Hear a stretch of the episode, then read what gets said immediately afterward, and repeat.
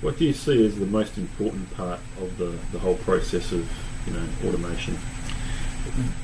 The integral piece of it, and um, what I always recommend starting with first is CRM. Yeah. Uh, you know, customer relationship management. It's all about better nurturing your your leads slash prospects um, and uh, turning them into customers, and then looking after them you know, when once they are a customer, uh, so that you've, you've got a lot of touch points with them, and a lot of those touch points can be automated. You know, uh, Yeah. and and it, it, it helps for the customer to feel like you actually value them as a customer and value their business. Mm. Yeah.